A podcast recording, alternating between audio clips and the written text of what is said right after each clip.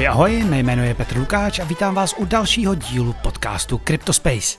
A jelikož se blíží konec roku 2023, tak nastal čas se trošku podívat, co se to v tom letošním roce stalo a taky, co nás čeká v tom roce příštím. Minulý týden jsem tak nahrál zatím nejdelší díl v krátké historii tohohle podcastu a bylo to s Adamem Kracíkem, o kterého si někteří z vás opakovaně říkali. A protože to celé mělo přes dvě hodiny, tak to povídání nakonec rozdělím do dvou částí.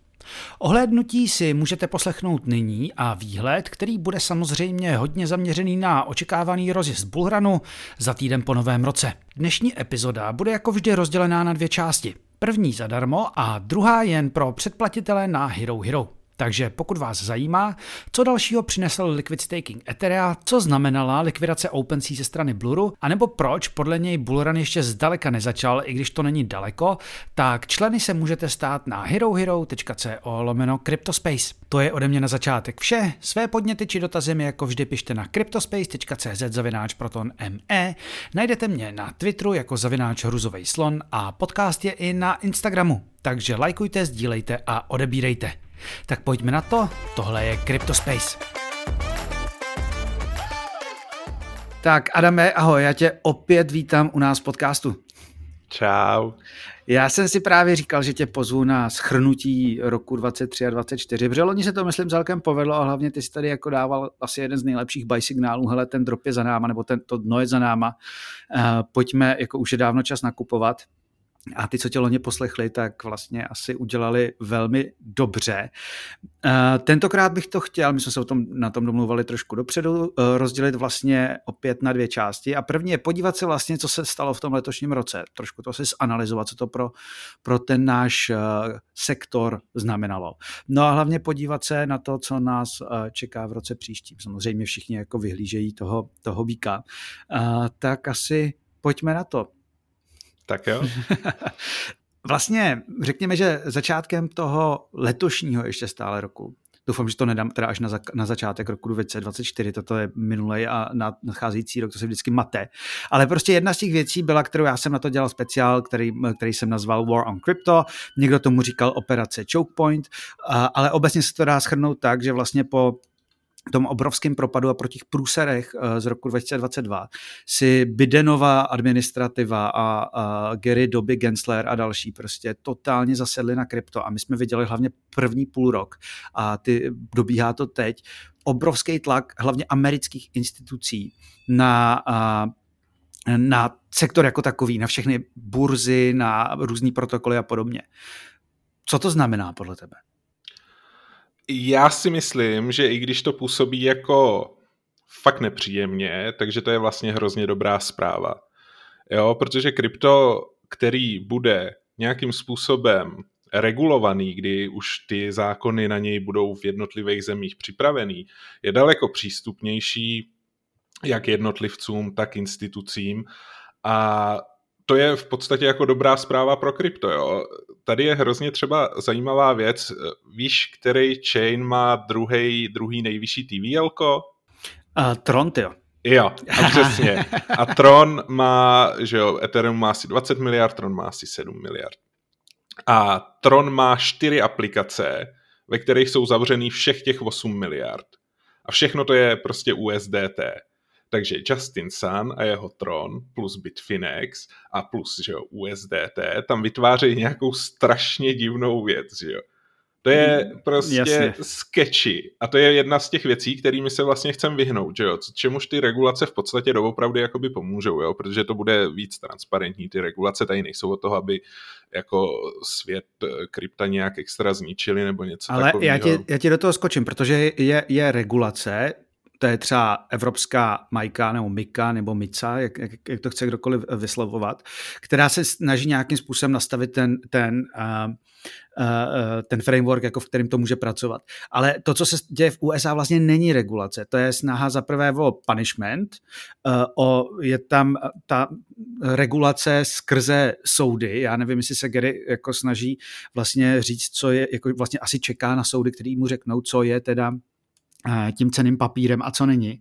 A eh, ten choke point byl o tom, že vlastně je to o tlaku na, eh, na, ty, na, na, na protokoly a na blockchainy a na, na všechny možný, ne skrze regulaci, ale skrze to, že vlastně jim třeba zamezím bankovní uh, účty a podobně to není regulace, že jo? To je, to je vlastně spíš snaha o utlumení nebo zašlapání do země. Já si myslím osobně, že tohle je spíš příprava na vstupy velkých amerických institucí, že prostě se tím jakoby připravuje jako uh, prostor pro to, aby oni tam mohli s nás do toho prostoru si zabrat svůj, svůj nějaký kus toho písečku. Samozřejmě je těžký říct, jestli to je přesně ta verze reality, která odpovídá tomu, co se děje. Na druhou stranu i vlastně tahle operace Choke Point upřímně jako ve výsledku se nic vlastně hroznýho jakoby nestalo, že jo, krypto drží, jede, prachy tam dál prouděj, cesty tam jsou furt otevřený, jo, takže v tomhle slova smyslu pro mě, i když se takhle snažili na to krypto zautočit, tak se jenom víceméně ukázalo, že, že to nějakým způsobem nejde jo, že, že se jim prostě nepodaří ty uh, kohoutky peněz tam jakoby uh, zastavit. A zatím já doufám, že přijde právě, že okopíruje i Amerika do budoucna, že jo, evropský model, kdy prostě nastaví nějaký ty rozumný regulační pravidla. Uh, na druhou stranu zase fakt jsem přesvědčený o tom, že tohle je velká předzvěc vstupu větších institucí na ten kryptoměnový trh a to si myslím, že bude pro krypto z dlouhodobého hlediska dobrý. No, nevím, jestli ten, ty páry těch bank, jestli, jestli nebyly přece jenom trošku nějakým jako větším zásahem, ale uh, je, je to ubohý podle mě trošku, jako ta neochota vlastně třeba u, u těch cených papírů říct, co je cený papír, co není. Uh, strašně to myslím jako přináší nejistotu a ten Eh, prostor potřebuje jistotu a na tom se asi shodneme, že eh, minimálně u nějaké části toho prostoru, jakože ta regulace eh, může být vlastně dobrá ta Amerika má oproti Evropě jednu výhodu, ty soudy tam fungují o něco rychlejš a většinou, ne vždycky teda samozřejmě. A hlavně jsou opravdu, jako si vlastně často dělají, co chtějí. A viděli jsme to na některých těch rozhodnutí, k ETF se určitě dostaneme. A viděli jsme to u Grayscale, u ETF. Viděli jsme to, když se bavíme o cených papírech, tak jsme to viděli u Ripple, že jo? Kdy ten teda to rozhodnutí je tam takový dvojajaký, že jednou to cený papír je, po druhý to cený papír není. To, že ten přístup k tomu je dementní, na to se samozřejmě shodne shodneme, že jo, tam, tam já jako se snažím koukat na ten větší obrázek a ignorovat tyhle ty jakoby uh, relativně menší kroky, jo, protože vlastně ten efekt na to krypto není zas tak masivní na druhou stranu, že jo, to, co říká Gary Gensler, tak to je prostě hovadina za hovedinou, jo, eh, co říká Elizabeth Warren, to je taky naprostý, že jo, to jsou nesmysly, které prostě absolutně nereflektují realitu krypta. Jo, a to je, ale to je prostě pointa, když se setkávají vlastně dva systémy. Jeden systém tradičních financí a jeden systém digitálních financí. No tak prostě oba dva jsou úplně něco jiného a bude tam strašně moc třecích ploch. A když když budeš mít ve vedení idioty, no tak prostě jako to bude vypadat takhle a dá se to dělat i tím evropským stylem, na druhou stranu z dlouhodobého hlediska, aby ty státy řešily krypto, je hrozně potřebný, že jo? protože prostě se na to musí nějakým způsobem připravovat, je to důležitý pro ty firmy, je to důležitý prostě uh, pro spoustu věcí, pro budoucí jakoby rozvoj, protože státy tady normálně zůstanou, že jo, krypto je opravdu nenahradí. A Uh, tam si myslím, že tohle z toho, když z jedné strany to je jako dobrá zpráva, protože jednak se jim to nepovedlo, a druhá je to snad do budoucna bude notit k víc racionálním krokům. Ty jsi zmínil vlastně to, že, že, že se tím ty státy mají zajím, eh, zabývat, minimálně hlavně teda v těch Spojených státech, u nás to opravdu téma není, ale v těch Spojených státech mám pocit, že se to krypto opravdu často jako stává součástí toho, toho diskurzu tam, ať už je to ze strany eh, šílený Warrenový, která se opravdu jako rozhodla, že krypto je největší zlo na světě a, a financuje se pomocí ní všechno od fentanylu po, po teroristy, i když, a když všichni pak řeknou, že to tak není, tak, a, tak, a, se, jako, tak to s ní vlastně nic neudělá. A, a na druhou stranu, ale je to zajímavé, jak vlastně ty demokrati jsou antikrypto, tak eh, spousta republikánů se stává pro krypto, někdy kvůli přesvědčení, někdy kvůli tomu, že se prostě chtějí na něčem vymezit a aspoň tu malinkou skupinku. A vidíme to, ať už u některých republikánů, viděli jsme to u toho, jak se jmenuje eh, Kennedy, ten eh, kandidoval na prezidenta, ne, nekandidoval, ale pro Bitcoinově je třeba ten uh, Vivek Ramaswamy, ano, ano, tyve, ten si, ještě, že nevyhraje tyve, to bych si pamatovat.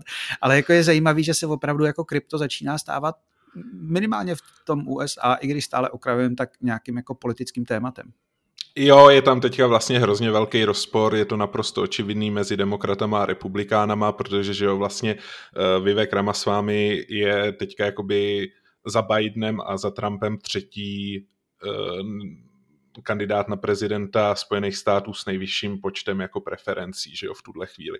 A najednou se tenhle člověk objevil ve všech kryptopodcastech, kde jenom chodil a říkal prostě krypto je nejlepší, krypto je svobodný, to je na čem byla postavená Amerika. Na druhé straně, že jo, zas pak plácá úplný nesmysly, protože to je extrémní populista, že jo, takže se snaží Jasně. jako dostat hlasy prostě takových těch eh, maga uh, američanů. Hmm. Ale je, je to fascinující tady. Mě fascinující, vidím to primárně teda u bitcoinerů. Nic proti nim, ale je, jako, uh, jako že, že prostě jakmile někdo řekne, že má rád bitcoin, tak ho volím. Ne, jako prostě taková ta až, až slepá, až, taková, až ta slepá láska vůči němu. A já jsem to teď zažil u někoho, abych byl, a ten, to, je, to je shitcoiner, teda bych použil tu správnou terminologii. A ten miluje Trumpa jenom kvůli tomu, že Trump jako prostě nešel tak tvrdě do krypta jako Biden. A mě u těch krypto lidí obecně mě fascinuje to, to prostě, že jako kdyby krypto bylo jediná věc na světě a že podle toho se rozhodují, takže možná tahle strategie Ráma s vámího je vlastně i správná.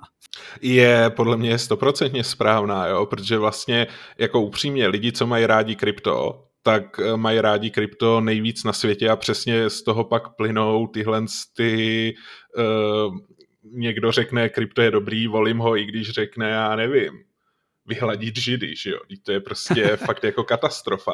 Na druhé straně samozřejmě to je ten důvod, proč jsou i kryptokomunity tak hrozně vyhrocený, že jo? Protože ve chvíli, kdy něčemu věříš a ještě v tom máš peníze, tak to je najednou úplně o něčem jiným, že jo? A, a, a, a doufáš v to své lambo stále, že jo? Jo, přesně tak. A teď už se nedoufá v lambo, ale v jedna KK v Praze, aby si vydělal do konce života, ale to... Hele, uh, Pojďme se podívat trošku na bod číslo dva, co jsem si napsal. To je to vlastně, že on, ona ta, oni ty obavy těch politiků uh, z toho krypta vlastně nebyly, nebyly uh, úplně neopodstatněné. Vlastně ten největší shitstorm jsme si užili rok předtím. Užili jsme si uh, Terra Lunu, Three Arrows Capital, Celsius, FTX to završila a vlastně to, co jsme, to, co jsme viděli na začátku roku, Eh, tu válku proti kryptu, eh, tak vlastně to do jisté míry asi bylo i zasloužený. Jakože prostě ten bordel tady byl opravdu takovej. jo a to je přesně to, o čem já jsem mluvil vlastně, proč já se na to nenahlížím až zas tak strašně negativně. Protože ta realita krypta, už tam jsem, že jo, od roku 2016, 2017, tak mám dobrý přehled o tom, že ta realita toho krypta je prostě shady jak prase na všech možných úrovních. Jo? FTX byl a Luna byly jenom prostě absolutní top toho, eh, co vlastně byly ty největší a nejhorší prostě prohřešky proti zdravému rozumu, který krypto vlastně dělalo.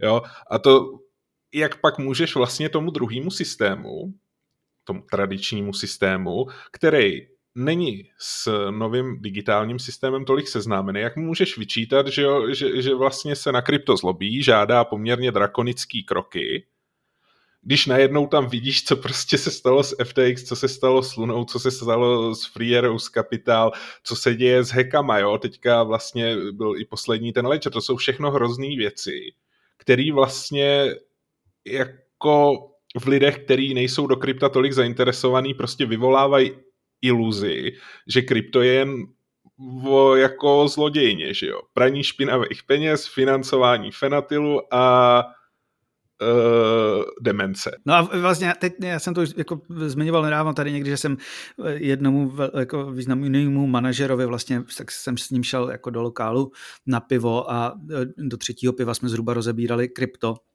a pak už se to zvrhlo eh, na jiná témata, ale uh, uh, vlastně celý to bylo jako, že pro ně krypto rovnal se SBF, že jo? To je člověk, který je ve financích jako desítky let a je to jenom SBF, není to nic jiného. Prostě když SBF, oni vidí, vidí prostě, co se tam děje a spojují to s kryptem jako takovým. Ale když už jako jsme v roce 23, podařila se tam nějaká jako, nějaký jako vyrovnání se s tím. Viděli jsme SBF eh, eh, odsouzen, ještě nemá teda trest, ale vidíme, viděli jsme to spoustu, jako Mašinský, Celsius, ten teda je na kauci venku, ale taky asi nedopadne dobře, doufám teda, protože to se ukázalo, že to bylo komplet Viděli jsme Binance, Ono jako prostě všichni říkají, eh, ten CZ udělal pro ten, pro ten obor strašně moc a on fakt udělal, ale jako všichni zase vedle toho tušili, že prostě Binance na nějaký, na nějaký KYC a AML prostě od toho roku 17 vznikla, že jo? Takže na to prostě kašlali. A teď obrovská pokuta, Binance to naštěstí přežije, já jsem za to rád, už se to, to taky stává korporát eh, a prostě ještě někteří utíkají, ale Dokvon je zavřený, snad brzo poputuje do Ameriky, že jo. Jako podařilo se nám v tom roce 23 s tím nějak jako zatočit? Já si myslím, že tohle by byla taková vlastně to je stejný jako s útokem americké vlády na jako operace Choke Point, že jo, na, na, na ty finanční toky.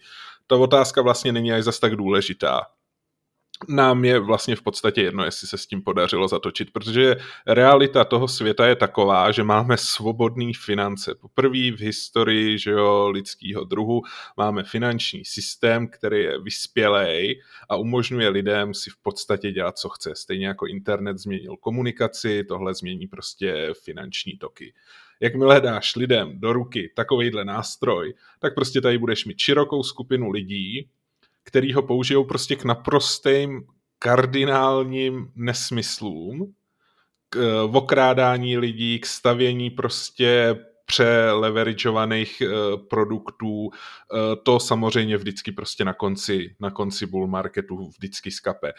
Dá, dalo by se tím vyhnout, když by přišla nějaká ta, dlouhodobější stabilizace ceny, protože pak by vlastně se trochu eliminovaly tyhle ty ohromné skoky, který k tomu přirozeně vedou, že prostě jo, jako upřímně, že jo, SBF nechtěl všechny okrást. SBF chtěl být nejbohatší, nejlepší člověk na světě.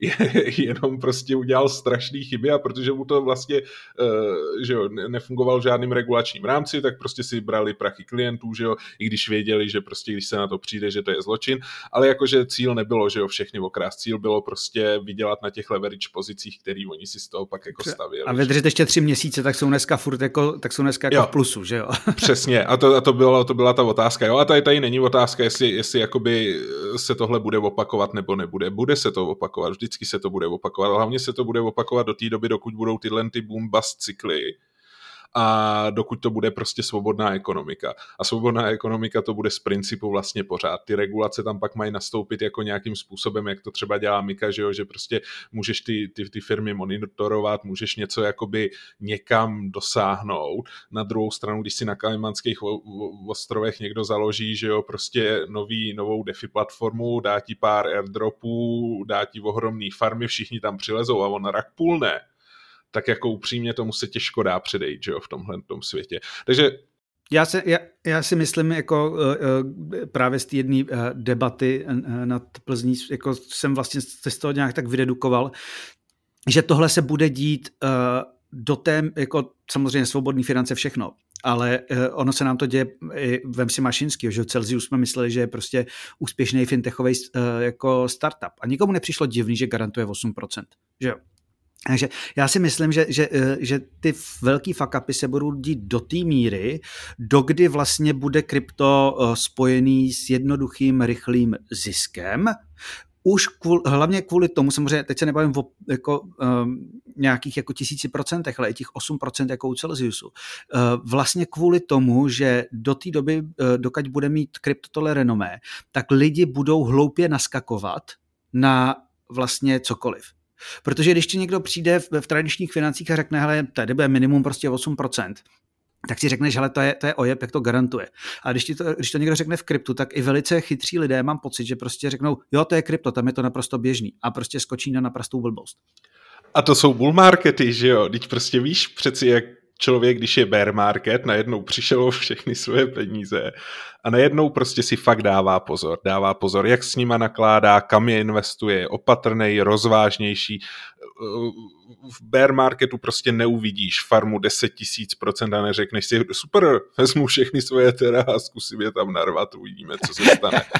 Uh, ale, ale v bull marketu si to najednou řekneš, že jo, nevezmeš všechno, vezmeš prostě 5% svého portfolia a najednou lup, že jo, všechno to je pryč, protože prostě ty peníze ještě do před třema týdnama neexistovaly, takže si to můžeš dovolit, jo.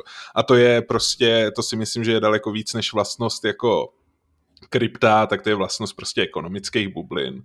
Jasně, jasně, jasně. No když jsme ještě o tom vlastně u toho renomé, tak my tady máme nový problém, který, kterým se vlastně krypto před tím uh, posledním bulem uh, nemuselo vypořádávat a to je prostě to riziko těch smart kontraktů, že To je prostě, to, to, uh, ta nevyspělost toho tady je. Teď nedávno jsme tady měli prostě problém AVE, největšího, největší landingové platformy a teď nevím, kolik tam má aktuálně, jestli prostě 12 miliard, 15 miliard nebo kolik jako zamčeno. A oni museli, jako, že tam byla kritická chyba, museli prostě na týden zastavit uh, přijímání nových vkladů. Ale máme tady problémy, ty už to sám zmiňoval, máme tady problémy i u zajetých firm jako Ledger. Jo, jo, to jenom ilustruje hrozně dobře to vlastně, že ještě vůbec tam nejsme v té finální jakoby uh, finální rovince k tomu, aby jsme doběhli tam, kam jako potřebujeme. Fakt, že prostě tady všichni spolíháme na peněženku, kterou bereme jako prostě záruku toho bezpečí a najednou si od bývalého zaměstnance, který mu neodebrali práva, nechají implementovat kód na výběr prostě tvých financí, pokud se prostě připojíš někde přes, přes Ledger Connect. Tak jako upřímně to je prostě katastrofa, že jo? Je to neuvěřitelný, jako tady ten průser, jako... Jestli ještě můžu, to já jsem si tam našel, eh, našel jsem si data za 2023 a celkem eh, odhady z Eh, kolik se jakoby za tenhle ten rok, který vlastně nebyl že jo, top finančním rokem pro krypto, tak se ukradlo něco okolo 3,7 miliardy dolarů. A... To není tak strašný. Není to tak strašný, ale je to hodně, jo, jako je to prostě... Já, teď se, já jsem dával do teď týdne v kryptu, my to natáčíme 19. Eh, eh, prostě, teď jsem tam dával to, jak prostě jenom oprávnění k NFT traderovi nebo něco takového a ten uh, uh, zločinec ukrad, ukrad NFTčka za 23 milionů dolarů jako nic prostě. To je, to je, je, to, je to průšvih a tady se ještě máme rozhodně kde učit. Pojďme na bod 3, hele.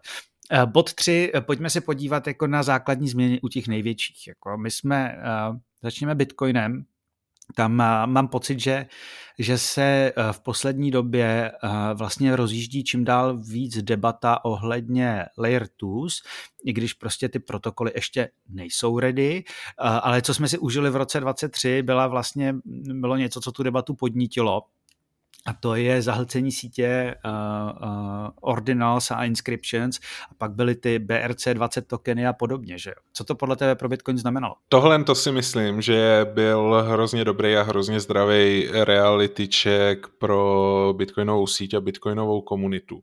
Vlastně velká část toho narrativu kolem Bitcoinu je, že prostě to je neměný, stabilní, absolutně to stojí na místě, nikdy se s tím nebude nic dělat, takže se na to ale vždycky můžeš spolehnout.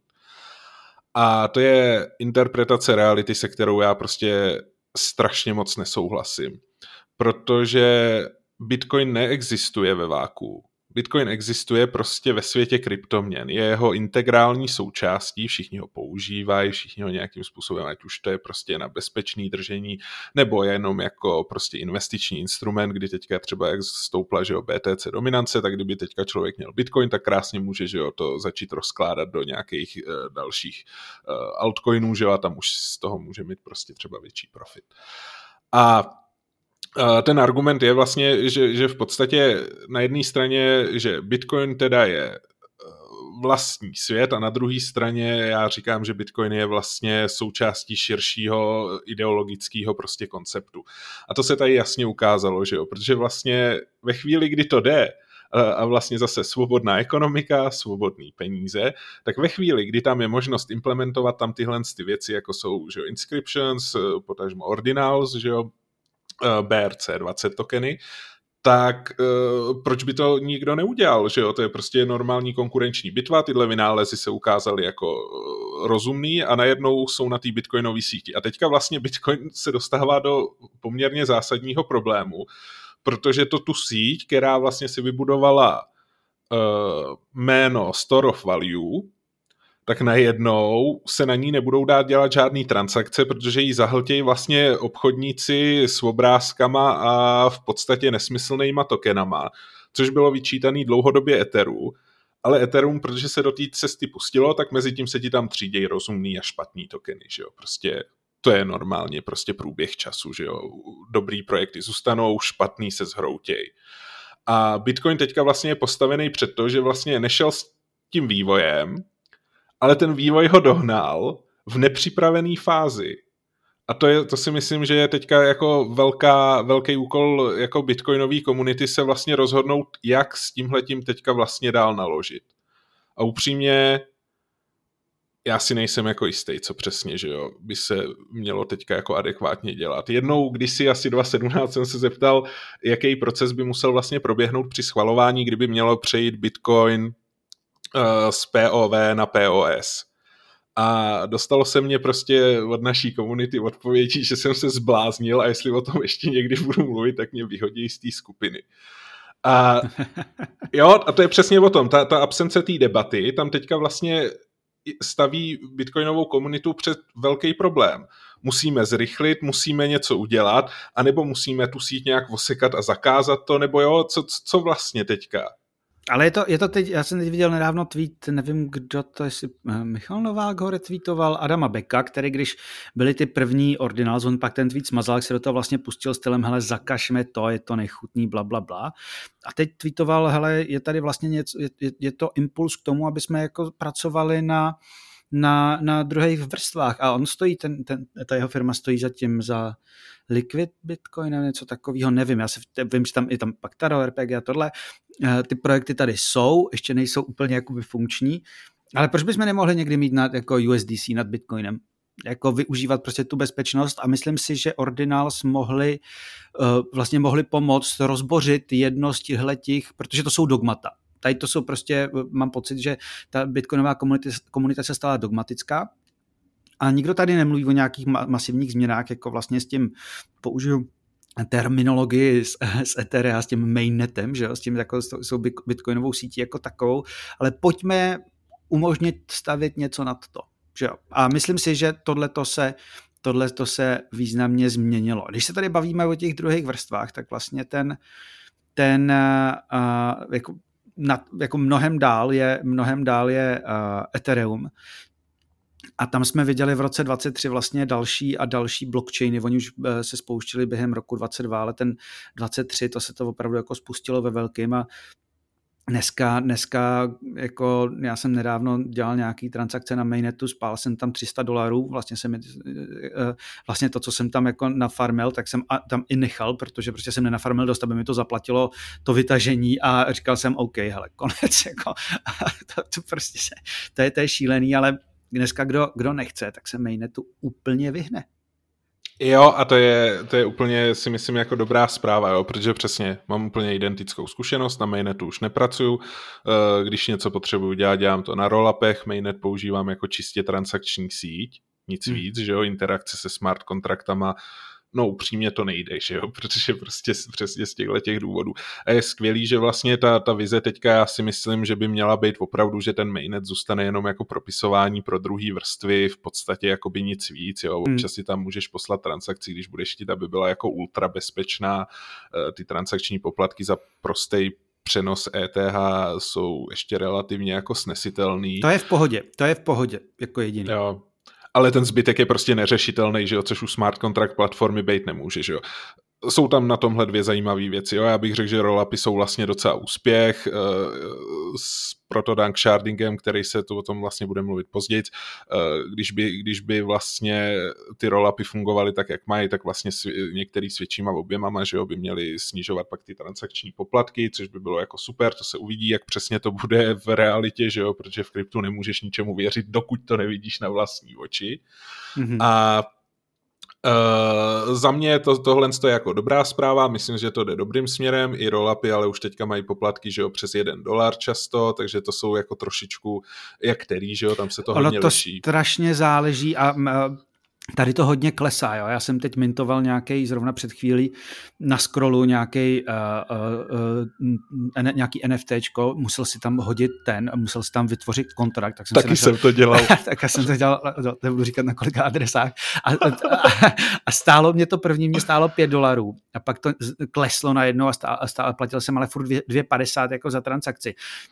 Ale já jsem na ZK Syncu před rokem se mi stalo, že jsem, jsem se nedíval a zjistil jsem, že jsem platil 18 dolarů za transakci, že jo. Dneska platíš 50 centů. Jo, jako ono se to opravdu, opravdu uh, strašlivě, strašlivě uh, vyvíjí. Um, když už jsme u toho Etherea vlastně, pojďme, jako co, čo, my jsme byli vlastně svědky. Ten merch byl uh, 22, že jo, viděli jsme, že, viděli jsme letos, že Ethereum uh, dokázalo být velmi často hodně deflační, Jedna z věcí, která, která se nicméně letos udála, tak to byl, a teď mi vypadlo jméno upgradeu, který vlastně umožnil... Šapela. Šapel, umožnil jako unlockování Etheru z Proof of Stake kontraktu. Viděli jsme obrovský boom liquid stakingu. Tak to byl první díl s ohlednutím za minulým rokem s Adamem Kracíkem. V příštím díle se můžete těšit na to, co nás čeká v tom dalším. A bavit se samozřejmě budeme hlavně o trzích. Za mě je to každopádně pro dnešek vše. Užijte si Silvestra a budu se těšit v dalším roce. Naschledanou.